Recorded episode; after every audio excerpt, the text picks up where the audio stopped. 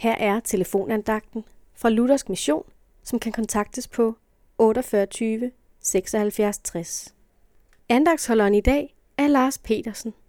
I Matteus evangeliet kapitel 11, vers 5 står der, Blinde ser, og lamme går, spedalske bliver rene, og døve hører, og døde står op, og evangeliet forkyndes for fattige.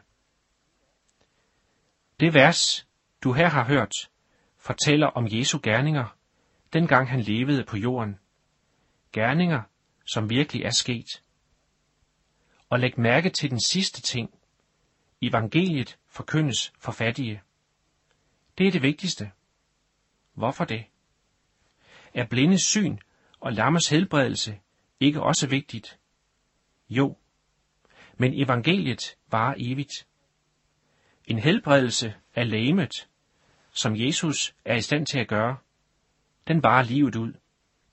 Men evangeliet skænker evigt liv. Føler du dig fattig, så har Jesus noget uendeligt godt at give. Evangeliet.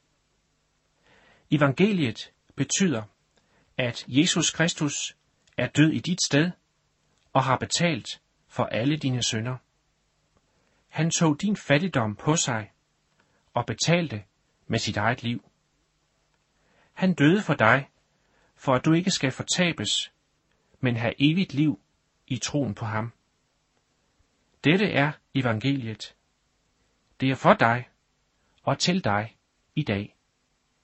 Amen.